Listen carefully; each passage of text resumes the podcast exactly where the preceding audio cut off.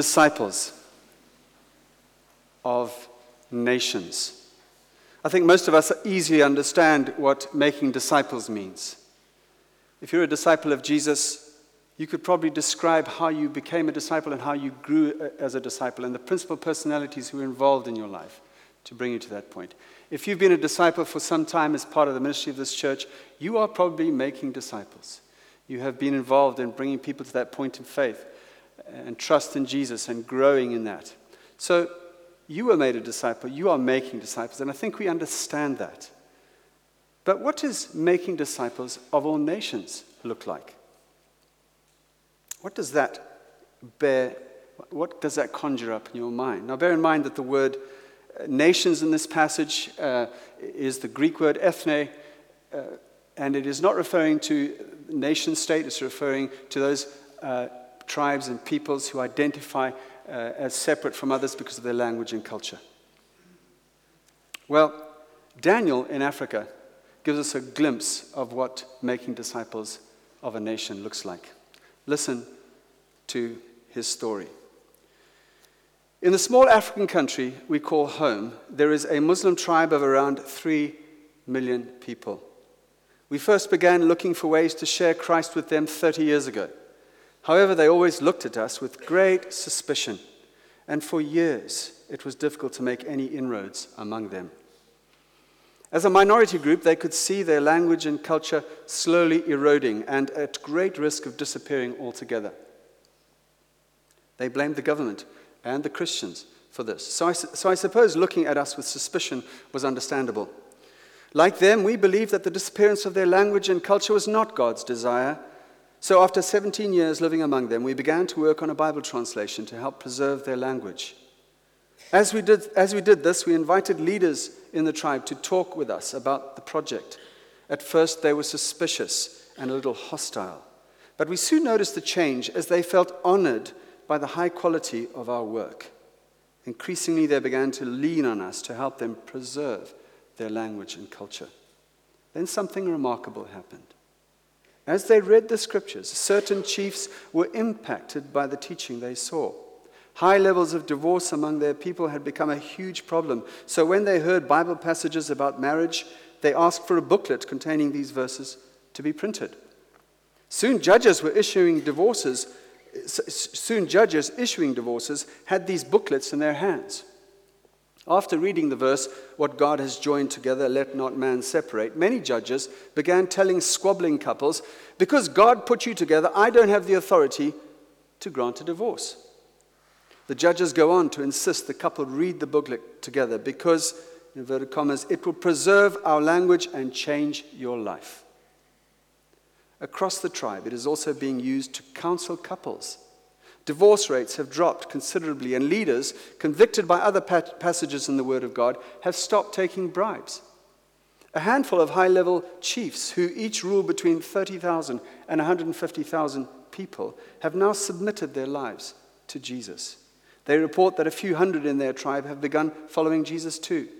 They are now requesting we produce books on what the Bible says about leadership and a book containing Bible verses that will teach their children good behavior.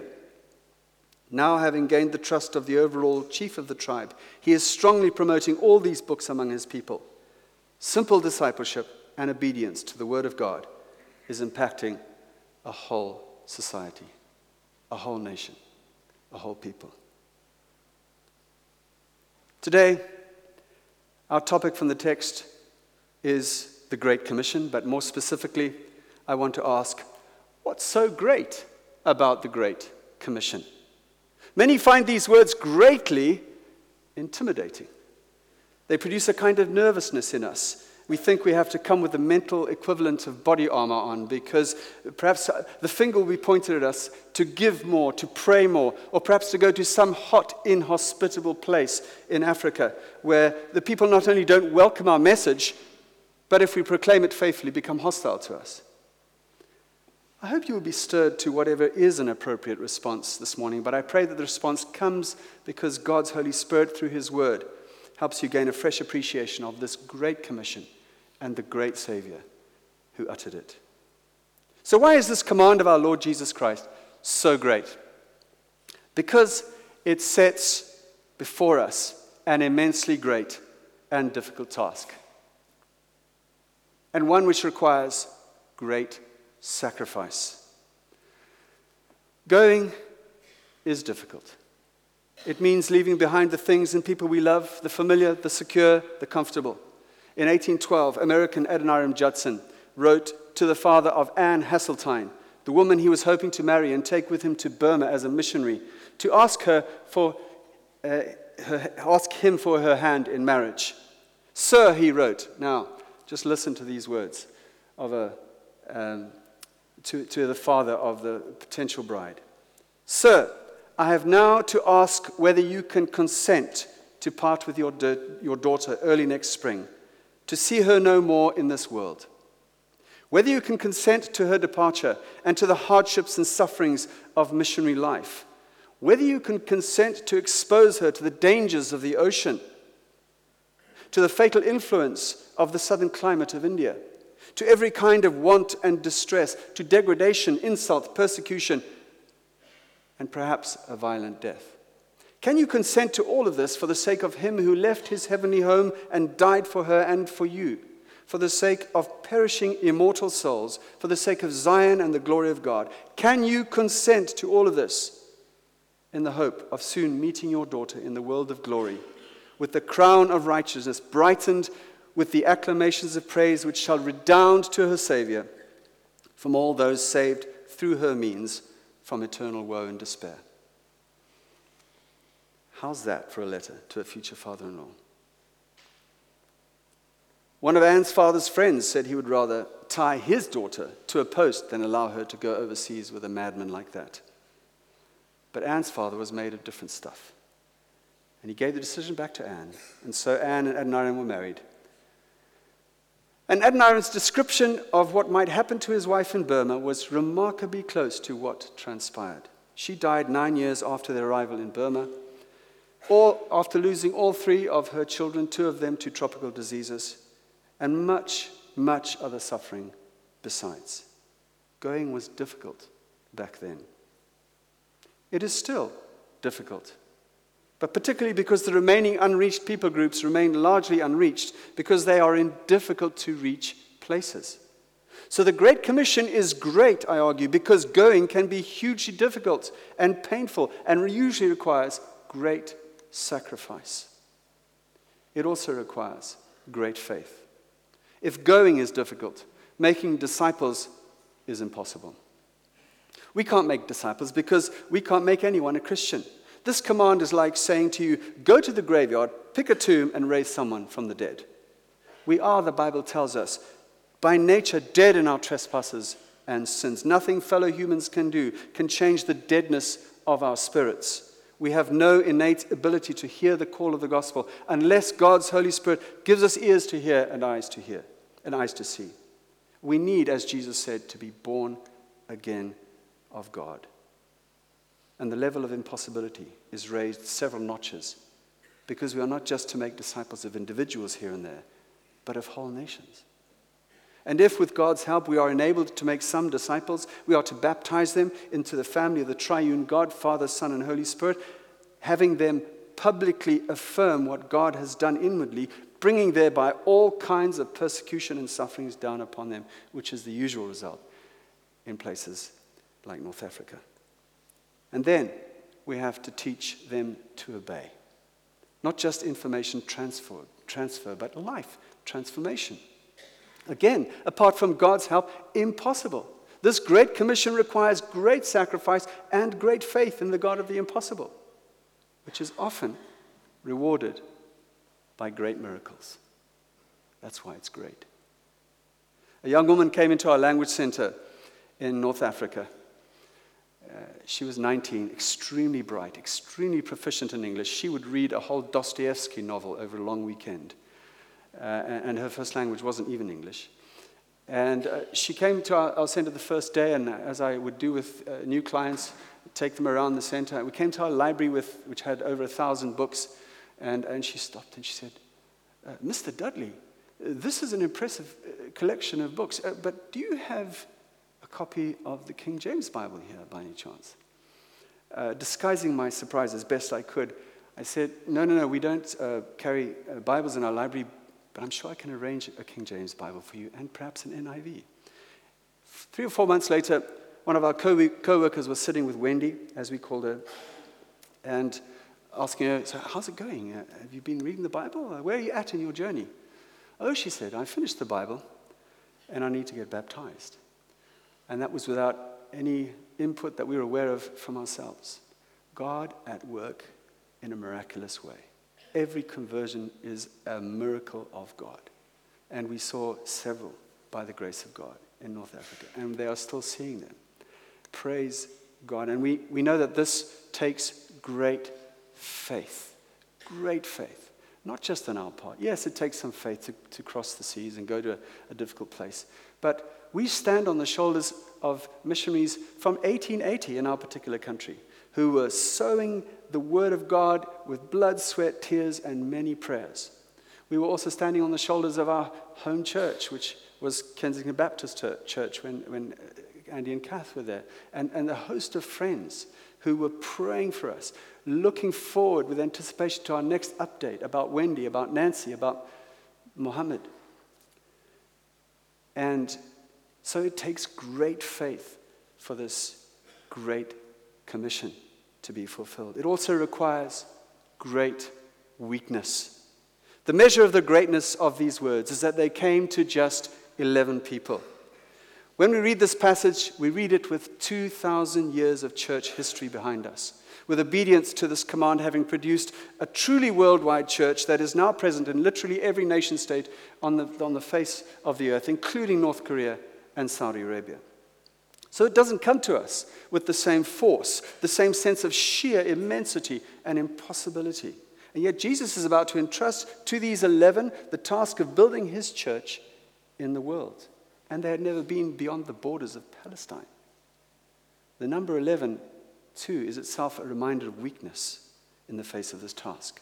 The 12th apostle, as we know, had betrayed him. The rest had abandoned him in his hour of greatest need. And the leader among them had even denied strenuously he even knew him. They had all, at various points during the previous three years, shown great small mindedness and pride, self centeredness, slowness to understand, bordering on willful blindness. Nor were any of them from the religious or educated or wealthy elite. They were unschooled, ordinary men. And yet, Jesus is passing this task of building his church onto these 11. And some of them, we are told in verse 17, are doubting even now we ask ourselves, what possibly can they be doubting? There's that apocryphal story of Jesus ascending to heaven and the angels asking him when he arrives, So what's the plan? And Jesus pointed to these 11, and the angels turned back to him somewhat skeptically and asking, And what's plan B? Well, there was no plan B. These 11 men were it. And I wonder if some of you, as you come to this passage, like some of these disciples, are doubting, are hesitating, doubting that God could use you, yes, even you in this great enterprise. This is a subtle snare of the enemy, in one to which I have uh, uh, fallen myself. I recall when we lived in Muslim dominated northern Mozambique, feeling utterly useless and ready to throw in the towel. A third rate Christian, a tenth rate missionary, I prayed to God, Oh Lord, there must be someone else better equipped than me to do this work. Why didn't you send them? Why don't you send them? And I remember the strong impression on my spirit of the Holy Spirit saying, Yes, there is someone better equipped than you, but I didn't send them. I sent you. Perhaps you too are discouraged by your sin and failure. You look around at the, the divisions and problems in the, in the worldwide church, the enormous task that remains, and you ask, What difference can I possibly make? And you too hesitate you doubt. The Great Commission defines a great God sized task, made all the greater, all the more impossible, because it is entrusted to frail, doubting, hesitating, sinful saints like you and me. It therefore needs a great foundation, a foundation which Aberdeen born Mary Slessor of Calabar, Calabar is in southeast part of today's Nigeria, which she understood very well, when she responded to the question, Mary, are you not afraid of going to the malarial swamps and jungles of Calabar, a veritable graveyard of missionaries? And she responded, Why should I fear? I am on a royal mission. I am in the service of the King of Kings. And here is the foundation Mary Slessor and many others who have gone forth have trusted in. All authority in heaven and on earth has been given to me. Next slide, please. Something has happened so that Jesus was given something. Something is true for Jesus that was not true before. Authority was given to him. The Lord and Creator of the universe had to be given authority. What can this mean? What is so great about these words is that they are not just the climax of Matthew's story, they are actually the climax of the Bible's whole story. If we substitute the word dominion, all dominion has been given to me on, in heaven and on earth, so that it reads in that way. This reminds us of the dominion Adam was given over creation to order it, to claim it, to bring it under his rule and management. But Adam forfeited that dominion when he rebelled. And humanity's been living with the consequences of that ever since, in all the, the dysfunction and misery and confusion and shame. And it's not just that we're lost in our guilt and shame, but we're lost in our destiny. We have fallen short of the glory for which we were created. We have lost the privileges that we were created for. And this is the story of the whole Bible. What Adam failed to do, Jesus, the second Adam, will do. And the guilt that Adam incurred because of his sin, Jesus will undo. And the dominion that Adam lost, Jesus will have restored to him.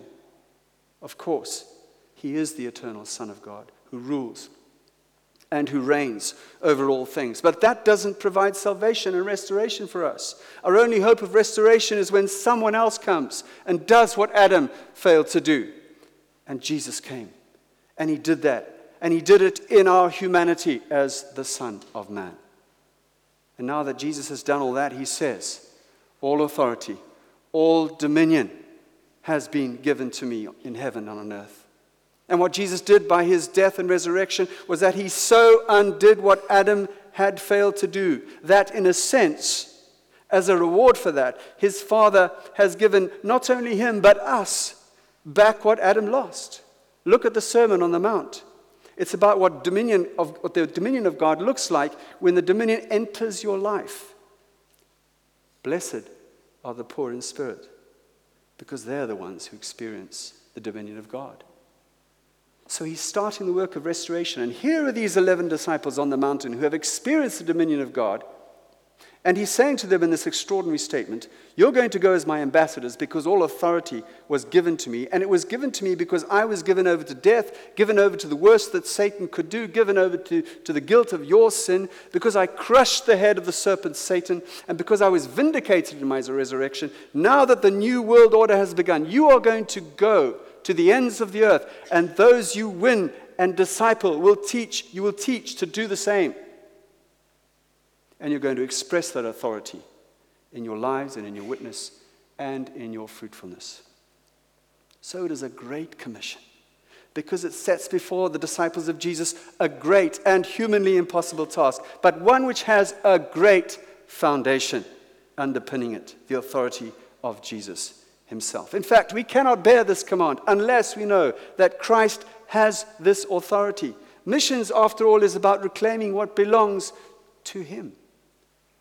It's possible for us to live in the way Jesus wants us to live, to go in the way he wants us to go, because all dominion, all authority in heaven and earth is his.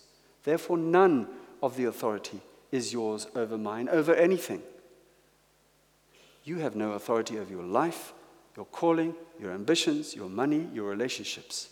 You don't have authority over the circumstances that surround you. That's why the non Christians hate the gospel and why we Christians love it. If all authority his is his and none is mine, then I can live in contentedness in whatever my circumstances be, be it in sickness, in health, in marriage, or in singleness, in wealth, or in poverty, because I know that he is in control.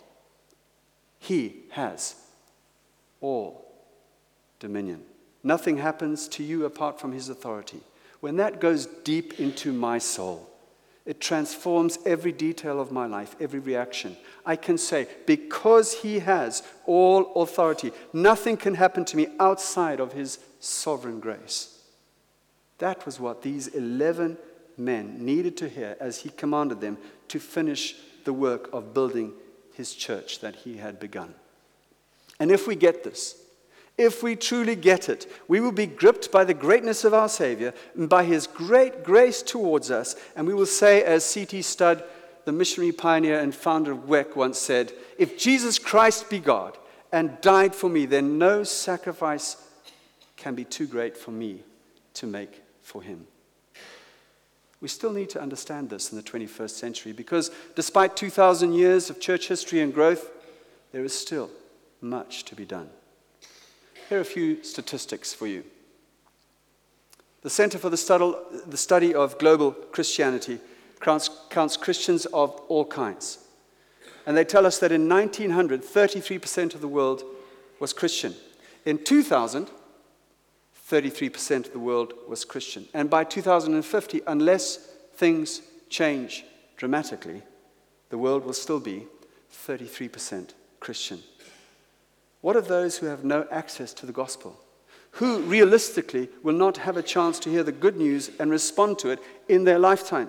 Well, this think tank estimates that 50% of the world was unevangelized in 1990, and 28% is unevangelized today. That's good news.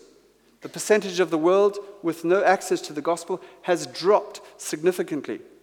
However, the bad news in 1900 the total population of unevangelized people was 880 million. Today, due to population growth, that number has risen to over 2 billion. So while the percentage of unevangelized people was cut nearly in half, the total number of people with no access to the gospel has more than doubled. The remaining task has grown in size. If we measure these groups that do not have a local indigenous church that can bring the gospel to the whole group without the aid of cross cultural missionaries, the kind of thing that we heard our friends talking about up here earlier, l- reproducing indigenous biblical churches.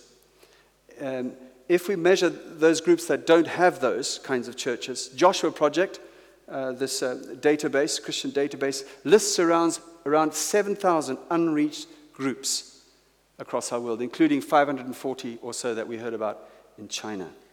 The brutal fact is that by any of these measures, none of our existing efforts will reach all the people in all of the groups anytime soon. This is partly because most Christian effort goes to places where the church already is, rather than places where it is not. I could give you some financial statistics on that, but I won't bore you with that. The fact is, uh, most money given to Christian causes is spent on ourselves, and even most mission money is spent in majority Christian areas. Deployment of personnel also reflects this problematic imbalance. Only 3% of cross cultural missionaries, those who go uh, learn a language across a cultural barrier, only 3% of those serve among the classically unreached.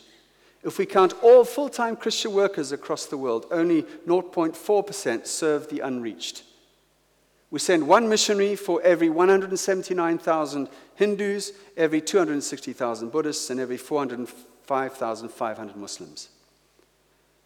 So, this great commission, or this commission is great because of the immense task still facing the church of Christ in all of its weakness, and because it is undergirded by this great foundation of Christ's authority and power, and because, finally, it is undergirded by a great promise of his presence. And surely, I am with you always to the very ends of this age. I am with you always. Jesus is identifying himself here as the God who revealed himself to Moses in Exodus as the I am who I am. This same Jesus, who was named prophetically as Emmanuel, God with us, I am with us, he now promises to be with his disciples always. He knew, and they knew, that the path ahead would be one of suffering and sacrifice. He promises to be our light in darkness, our joy in sorrow, our comfort in distress, and our support in sickness and death. He promises never to leave or forsake us. I had the privilege of visiting an old missionary saint yesterday in West, Edinburgh West Hospital. And the presence of Jesus in that room, as I visited with her, was so real. On the 5th of December, 1850, a party of seven men with the Patagonian Mission Society, led by former naval officer Allen Francis Gardiner, landed on Picton Island at the very tip of South America, part of modern Chile. The tribe there were hostile, the climate was severe, uh, the, the, the countryside was barren. The party were also hindered by terrible failures, such as the devastating realization that they had left nearly all their ammunition for their, their rifles on the ship, leaving them unable to hunt for fresh food. One by one, the men died of exposure and starvation. A few days before he, he died, Gardiner, with the last strength he had, recorded these words in his diary I am, by his abounding grace, kept in perfect peace, refreshed with a sense of my Saviour's love, and an assurance that all is wisely and mercifully appointed. My care is all cast upon God, and I am only waiting his time and his good pleasure dispose of me as he shall see fit. Whether I live or die, may it be in him. I commend my body and my soul to his care and keeping. Someone can only write that who's experiencing the truth of this verse. I am, the I am is with you always. The Great Commission is great because it is an impossibly great task to be carried out by frail children of dust like you and me, but which has a great foundation in the authority given to our great Savior, who makes a great promise of his abiding presence with us. Final slide. Another great missionary pioneer, William Carey, once said, Expect great things from God, attempt great things for him. This great commission is a great invitation to do just that. Let's think about this for a few moments in prayer.